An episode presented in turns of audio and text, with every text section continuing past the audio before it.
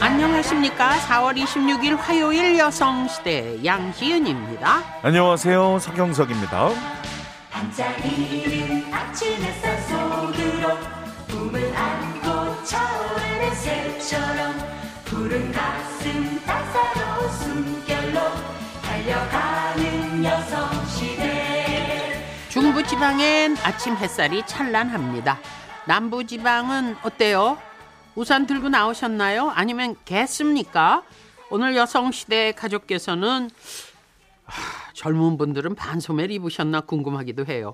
어제도 그랬지만 오늘도 덥고 습합니다. 다가오는 여름을 걱정하게 되는데 이렇게 빨리 오는 계절은 지구 온난화의 영향일까요?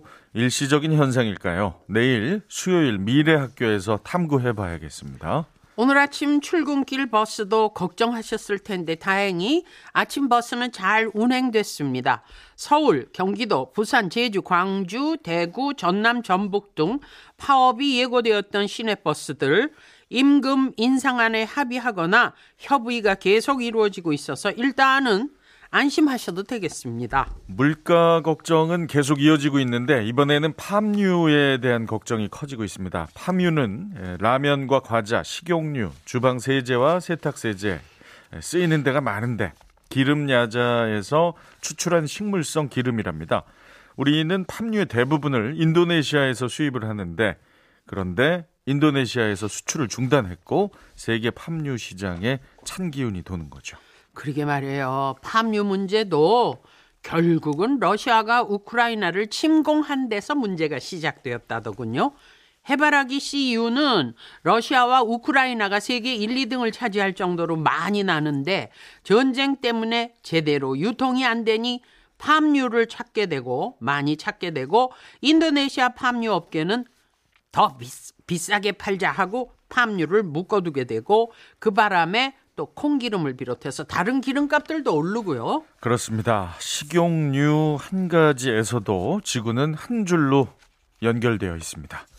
과자와 식용유 세계에도 평화가 오기를 기원하면서 삶의 무기 앞에 당당한 사람들 여기는 여성 시대입니다. 안녕하세요, 기사님. 고생 많으십니다. 어서 오세요, 손님. 안전하게 모시겠습니다.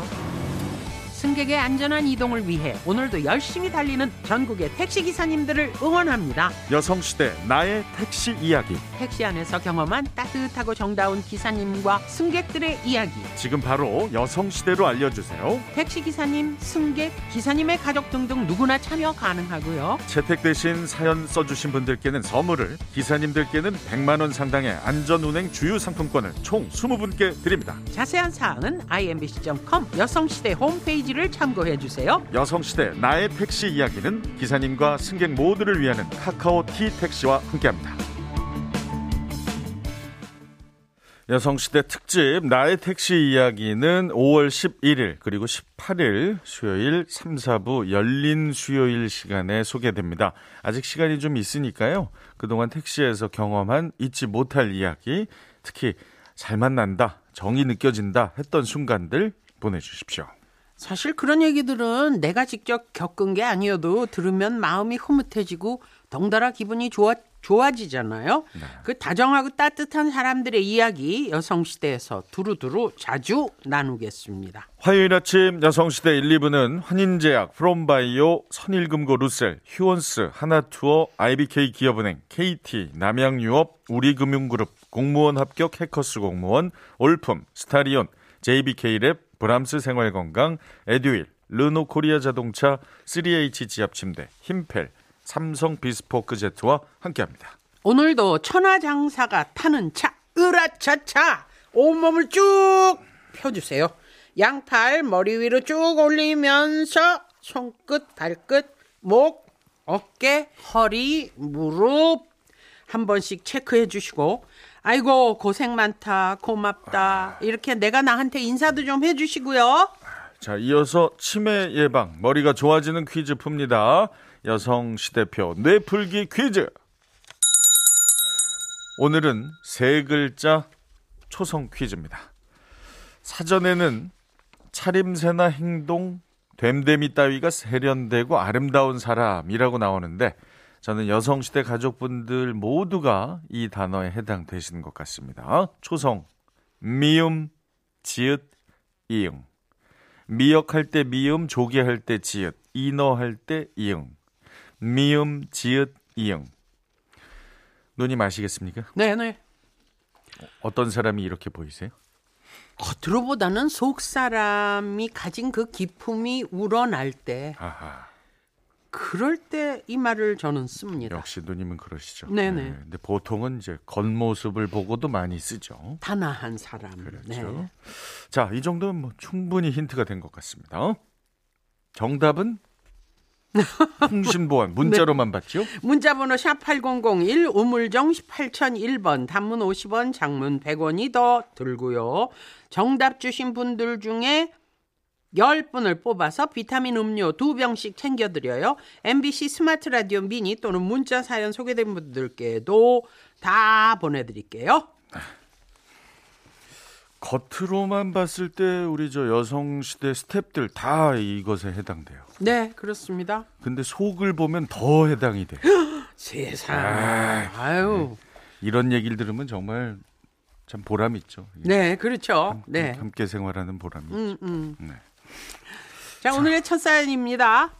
아, 울산 광역시 북구의 이현애 님이 주셨습니다.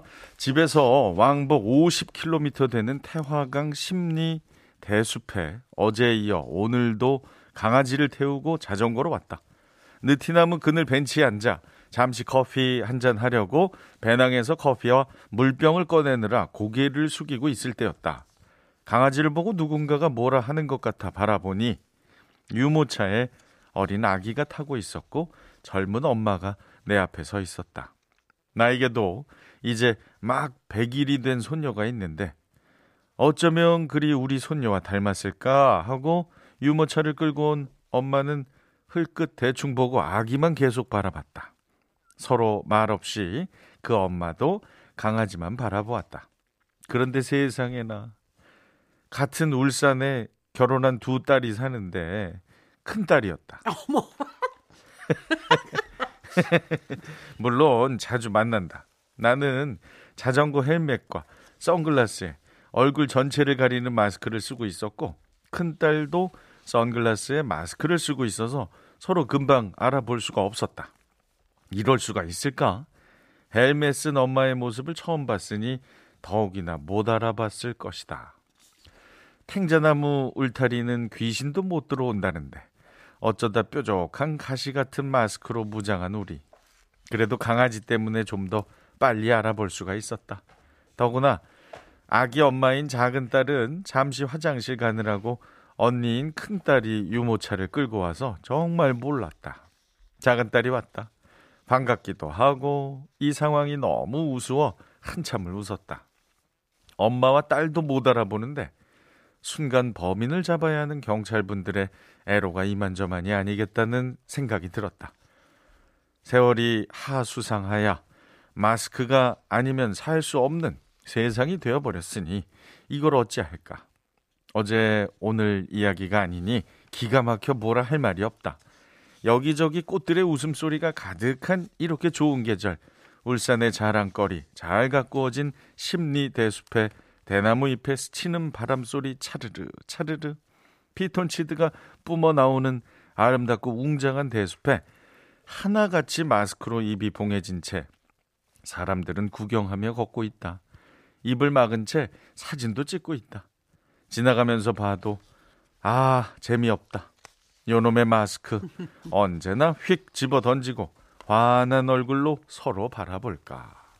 아우 너무 재밌습니다 진짜 아유 나한테도 저런 똑같은 또래의 손녀가 있는데 이러면서 바라보고 세상에. 큰 따님 둘째 따님 다 같이 함께 나오셨네 네 그러네요. 아유 참 아, 그러니까 이게 저 코로나 상황에서 100일이면 뭐 많이 못 보셨을 거 아니에요. 그렇죠. 또 손녀도 맞아요. 맞아. 세상에.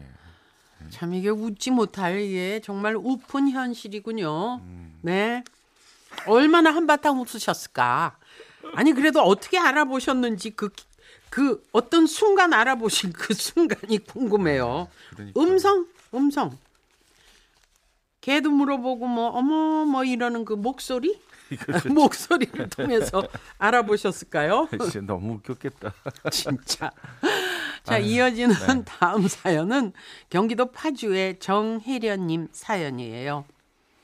요양보호사인 제가 오전에 보살펴 드리는 할머니는 파킨슨, 언어장애, 삼킴장애, 뇌출혈로 누워만 계십니다. 할머니를 보호하는 할아버지는 구순 연세에 골다공증 약도 드시고 등허리도 반으로 접혀져 있고 신장 기능이 약해져서 소금 들어간 음식을 전혀 못 드십니다. 할아버지는 할머니 돌보는 일을 기업 운영하시는 것처럼 꼼꼼하게 계획을 세우고 철저히 수행해 나가십니다. 밤낮으로 3시간마다 기저귀 갈고 식사 준비 손수 다 하시고 1시간 동안 식사시키고 약을 때때로 가루내어 먹이고 매일 관장하고 변 치우고 나면 30분 후 목욕을 시키고 스트레칭과 여러 가지 마사지를 해드립니다. 빨래와 가재 손수건 일일이 널고 개키고 나면 할아버지 구순 허리에서 신음소리가 납니다. 간식으로 사과, 배 껍질 까고 방울토마토, 포도 일일이 껍질 다 까서 드립니다. 찬밥이 충분해도 할머니는 새밥 지어서 드리고 찬밥은 전자레인지에 데워서 할아버지가 드십니다. 손이 많이 가는 요리도 정성으로 많은 시간 들여서 하시고 요리 솜씨도 엄청 좋으시고 메뉴도 다양합니다. 요리하는 할아버지 표정이 참으로 행복해 보입니다. 영애 씨, 아침 먹어요. 당신이 좋아하는 갈비탕이요. 더덕볶음이요. 제주 옥돔찜 했어요. 제주 은갈치예요. 딸애가 제주도 여행하면서 보내줬어요. 날마다 설명 먼저 하고 밥 한 술 떠먹이고 물 한 모금 드리고 넘어가는 소리 듣고 또 한 숟가락 또 물 한 모금 그러다 보면 한 시간이 더 걸립니다. 약 먹일 때도 30분이 더 걸려도 신생아 다루듯이 영애 씨 드세요. 하십니다.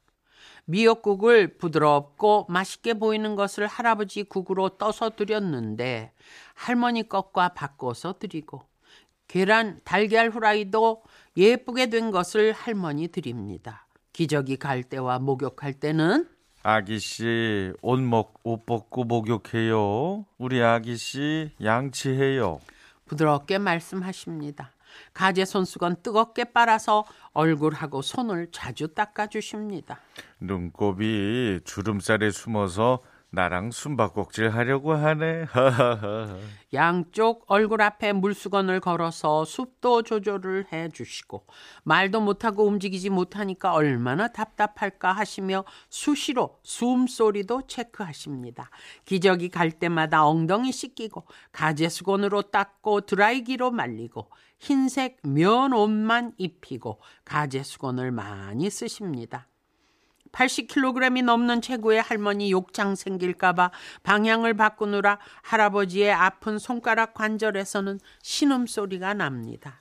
하루는 저녁에 할아버지 전화를 받고 갔습니다. 할머니가 토라져서 할아버지 밥숟가락에 입을 안 벌리고 눈도 안 맞춘다고 속상해 하셨어요. 그러다가 할아버지는 할머니의 응. 대답 한번 듣고 웃는 모습 한번 보면 구순 허리에 더덕더덕 붙은 피로가 싹 다 풀리는 듯 표정이 환해지십니다. 그날 할머니께서 기분 나빠진 이유를 여러 가지 사례를 말하며 알아봤습니다. 할아버지가 혼자 저녁 먼저 드셔서 기분이 상했어요. 응. 할아버지 라면 드셨네. 할머니는 라면 안 드시잖아요. 할아버지가 기운 차려서 할머니 드실 요리 더 맛있게 해드리려고 허기 채우셨네요. 그러자 마음이 풀리셨는지 눈을 깜빡하시더니 밥숟가락을 받아 먹고 약도 잘 드셨습니다. 한 시간 넘게 입을 안 열고 고집을 피워서 너무 속상했어요. 젊은 날에도 나를 아주 고문을 했습니다. 요양쌤 고맙습니다.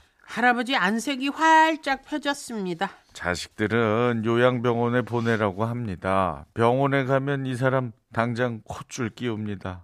그게 어디 인생입니까? 그럼 나는 또 뭐 하겠어요? 처가 부모 반대를 무릅쓰고 나를 택해준 사람이고 아들, 딸 낳아준 조강지처니까요. 할머니는 당신 부모를 이길 정도로 고집이 센 분이라 한 번 심통이 나면 말도 안 하고 눈도 안 맞추고 할아버지 밥도 한 달도 넘게 주지 않았다고 합니다.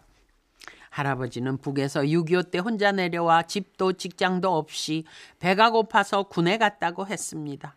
미군 부대 하우스보이로 있을 때 알게 된 상사 추천으로 베트남에서 냉동 창고 기술자로 27년 고생하다가 귀국해서 행복하게 신혼처럼 살았는데 귀국 3년째 할머니가 뇌경색으로 쓰러져서 20년을 살다가 3년 전에 뇌출혈로 또 쓰러져서 완전히 눕게 되셨답니다. 27년 동안 그리움이 가슴에 사무쳤던 사랑스런 아내였고 북에 두고 온 어머니 남동생 여동생 데리러 가겠다고 굳게 약속해놓고 못 지킨 자신이 할 수 있는 것은 아내를 잘 지키는 것이라 하셨습니다. 6.25를 겪은 사람들은 전쟁보다 힘든 것은 없다라는 정신으로 아무리 삶이 힘들어도 피해가는 일은 당신 사전에 없다고 하셨습니다. 할아버지의 일상에서 향기가 납니다. 기가 막히네. 아이고 세상에. 지켜보시면서 이제 적어 주신 거잖아요. 네, 할아버지와 할머니의 일상을 지켜보시면서 진짜 아, 참 할아버지 정말 향기 나는 음, 그렇지만 몸은 예. 얼마나 고달프실까요? 그래도 그 아내에 대한 의리, 그 아내를 지켜야 된다라는 생각 때문에 구수님에도 참 그러니까요. 이거를 아유, 시간을 정해놓고 그냥 아 정말 우리가 이런 분들 볼 때 미음, 지읒, 이응 오늘 초성 퀴즈 얘기를 하죠. 네. 어떻게 한 사람을 이렇게 오롯이 사랑하면서 헌신할 수 있을까? 진짜 참, 멋지시네요. 네. 참 많이들 이런 생각을 하죠. 요 이렇게 나이 들어가고 싶다. 그렇죠, 네, 아름답게 향기나게 나이 들어가고 싶다. 음, 그렇죠. 이분의 그 삶을 이렇게 지금 들으면서 일상을 들으면서 참, 야, 참 지극하시다. 0465님, 오늘 결혼 기념일입니다. 9년 차인데 사연을 듣고 다시 한번 남편의 고마움을 느끼네요. 할아버지의 사랑이 눈물 찔끔 납니다. 그렇죠. 참 요양보호사 이분도 참 고맙습니다. 아유, 네. 전화하면 그냥 수시로 달려가서 왜 그러는지 또 그- 찬찬히 여쭤보시고. 그러니까 얼마나 이 할아버지 할머니의 삶을 잘 이렇게 옆에서 보살펴 주셨으면 이렇게 음. 정확한 이야기까지 다 알고 계시겠어요. 그리고 그 마음의 주파수에 음. 이분의 주파수도 맞춰져 있어요. 그렇죠. 어떻게 그 마음으로 잘 들어갈 수 있는지를 아시는 그러니까. 네 그런 분이세요. 참. 아, 와 정말 멋진 남편이시고 또 할머니가 또 할아버지한테 응석도 네. 부리시고 또 음, 조금 뭐 토라지기도 하시니까 귀여우시고. 아유, 오늘 저 부부들이 이저 청취하신 분들 참 많은 생각들 하시겠어요. 그럴 것 같아요. 예, 네. 부디 좀, 386 네. 하나님. 버스 타고 대학병원 가면서 여성시대 듣고 있어요. 눈이 선천적으로 안 좋아 매번 검사 받으러 갈 때마다 긴장되네요. 아직도 마인드 컨트롤도 제대로 못하는 31세 남정네. 요양보호사님들 정말 응원합니다. 저희 친척 형도 사회복지사라서 공감돼요. 그러셨어요. 네, 사회복지사 요양보호사님들도 참 고맙습니다. 네. 여기는 여성 시대입니다.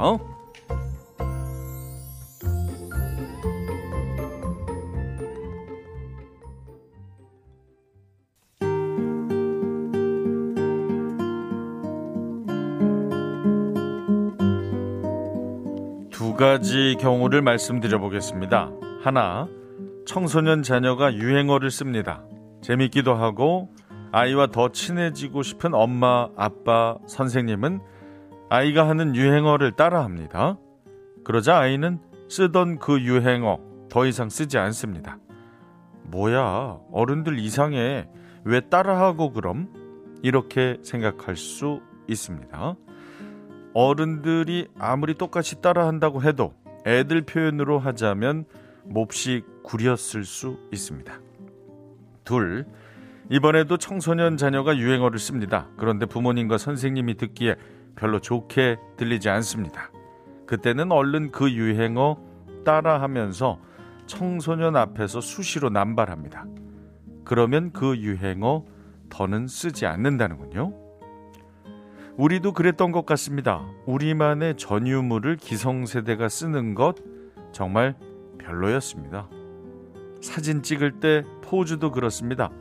두 팔을 머리 위로 올려서 커다랗게 그리는 하트 요즘 아이들은 잘 쓰지 않죠? 한동안 손가락 하트도 유행했습니다. 엄지와 검지를 가지고 앞으로 내밀면서 조그맣고 귀엽게 하트.